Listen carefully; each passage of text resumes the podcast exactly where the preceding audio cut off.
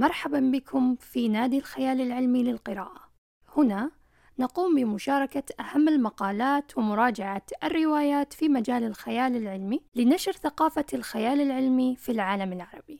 كما وعدناكم سنشارككم في هذه الفترة سلسلة بعنوان رؤية المستقبل كيف ستؤثر التقنيات القادمة على عالمنا. وفي هذه الحلقة سنقوم بمناقشة أطلس الدماغ وحلم الخلود الرقمي. في ندوة في TEDx قام ديفيد فانسون بطرح عدة أسئلة مهمة. ما الذي يجعلنا نفكر نحب نلعب الشطرنج ونتحدث؟ لماذا يتصرف كل منا بطريقة مختلفة؟ وما الذي يجعلنا متفردين ككائنات وأفراد؟ الإجابة هي الاتصال العصبي الذي يحصل بداخل الدماغ. ديفيد فانسون هو أحد العاملين في مشروع Human Connectome وهو مشروع يهدف إلى توفير مجموعة لا مثيل لها من البيانات العصبية عن طريق وضع أطلس شامل للدماغ ووظائفه وذلك بتتبع مجريات الاتصالات العصبية التي تحدث في الدماغ واستنتاج مصادرها. الهدف النهائي الذي يسعى إليه المشروع هو توفير أطلس أو خريطة كاملة للدماغ تمكننا من فهم وظائفه وتطويع البيانات المستخرجة لمعالجة الأمراض العصبية والمشاكل التي تحدث في الدماغ. لكن ما إن خرجت فكرة أطلس الدماغ حتى خرجت فرضية مثيرة للاهتمام. هذه الفرضية تسمى الخلود الرقمي. فماذا يعني أن يكون لدينا أطلس خاص بالدماغ؟ وما هي علاقة هذه المهمة بما يسمى بالخلود الرقمي؟ سنحاول في هذه الحلقة أن نجيب عن هذه الأسئلة وأن نلخص القضية من عدة جوانب بحيث نبين حقيقة هذه التقنية المستقبلية وما أهم الصعوبات والتحديات التي تحيط بها. في عام 2009 وبعد انطلاق مشروع هيومن كونكتوم في الولايات المتحدة سارعت العديد من الدول للانضمام إلى السباق لأجل استخراج خريطة توضح مناطق الدماغ والدوائر العصبية المتوزعة فيه. وكيف تتفاعل هذه الأعصاب ببعضها البعض لتنتج سلوكا أو فكرة؟ عن طريق جهاز التصوير بالرنين المغناطيسي يقوم العلماء بمسح مناطق الدماغ بالتفصيل. تلك العملية شديدة التعقيد. إذ يحتوي الدماغ على ما يقارب 90 مليار خلية عصبية يقوم علماء الأعصاب بمسحها على أجزاء صغيرة جدا. يحتوي الدماغ على طبقة داخلية وأخرى خارجية وكل منها يحتوي على بنى معقدة خاصة بها. يقول أحد العلماء العاملين في المشروع أن الأمر أشبه بالهبوط إلى عالم جديد تماما كما تم اكتشاف قارات العالم الجديد وما يقوم به علماء الأعصاب اليوم هو تكوين خريطة أو أطلس خاصة بمعابر هذا العالم والأماكن التي تحتويه إلى حد الآن تعتبر الأماكن المكتشفة التي قام بتصويرها العلماء مجرد حبة من الرمال، إذ يعتقد الكثيرون أن الأمر قد يستغرق سنوات طويلة قبل أن نتمكن من مسح نصف الأماكن الموجودة في دماغنا.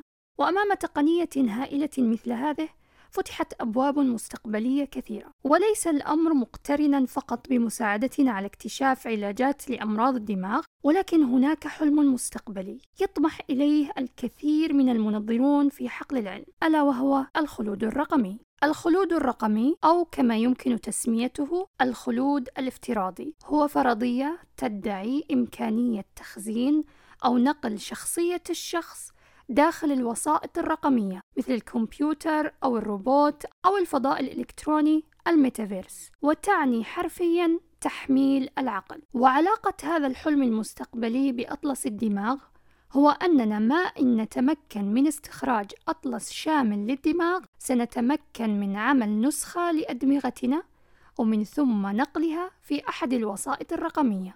فعوضا عن أن يتعرف عليك أحفادك من خلال صور خاصة بك في ألبوم أو مقاطع فيديو فإنهم سيتمكنون من التواصل معك عن طريق محادثة نسختك المنقولة في أحد الوسائط وكما نتصفح السير الذاتية لأشهر الكتاب والعلماء في المكتبات فإن تقنية تحميل العقل ستمكننا من الجلوس والحديث معهم بالفعل. وبذلك فإن المكتبات المستقبلية قد تحتوي على نسخ عقلية لكل كاتب ومفكر بل كل إنسان عاش على سطح الأرض. يطلق البعض على تقنية تحميل العقل بالخلود الرقمي. باعتقاد منهم أن عقل الفرد ما إن يتم نسخه وتحميله فإن ذلك يعني نقل ذاته بالفعل. ويطمح الحالمون بهذه التقنية بتمكن البشر أخيرا من العيش طويلا دون الحاجة لأجسادهم التي قد تصيبها الأمراض والتقدم في السن. بل ينادي البعض بأن على كل من يريد أن يجرب هذه التقنية أن يوصي بتجميد دماغه بعد موته حتى يتمكنون فيما بعد من نسخه عقليا بعد تحقيق هذه التقنية. لكن الأمر يبدو مجرد حلم عندما نقيس إمكانياته على الواقع. يدعي أصحاب فرضية الخلود الرقمي أننا يمكننا الوصول إلى ذلك عن طريق خريطة الدماغ التي ستمكننا من نسخ عقولنا. ولكن يوجد الكثير من المشاكل التي قد تجعلنا نعيد التفكير بالأمر وسنطرح أهم هذه المشاكل. المشكلة الأولى تتضمن أن مثل هذا المشروع سيكلف الكثير من الجهد والمال فنحن في نهاية الأمر أمام مليارات من الخلايا العصبية. وكيف يمكننا أن نحتويها بالكامل مترابطة لنسخها في الوسيط الرقمي؟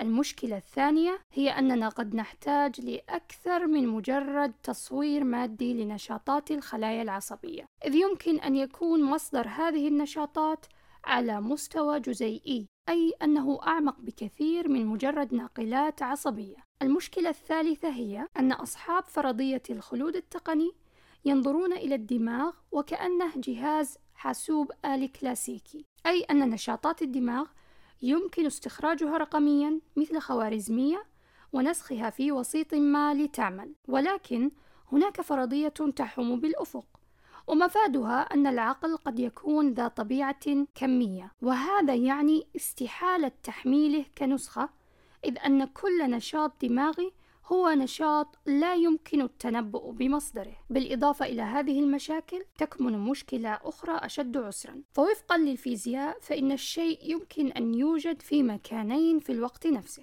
أي أننا قد ننسخ عقولنا ولكنها لن تكون ذواتنا وإنما نسخة أخرى عنها. فكيف يمكن لنا أن نتأكد من أن ألف ذاته قد نقل إلى جهاز آخر. وحتى لو طرحنا عليه هذا السؤال فكيف نعرف أن ألف ذاته هو من يجيبنا وليست نسخة عنه؟ تلك معضلة لا يمكن أن نتبينها وهي قد تسحق كل أحلام الخلود الرقمي بضربة واحدة. ولكن وعلى الرغم من ذلك تسعى كثير من الشركات للاستثمار بمثل هذه المشاريع. فعلى سبيل المثال يطمح إيلون ماسك أن يمكن البشر من الاندماج مع التكنولوجيا وتدعي شركة Neuralink التابعة له بأنها قد تطرح تقنية تمكننا من التواصل عن طريق الأفكار بدون كلمات إذ سيتواصل البشر عن طريق وعيهم فقط. وحتى أمام هذا الحلم فإن الكثير من الشكوك تحوم حول إمكانية تحقق ذلك.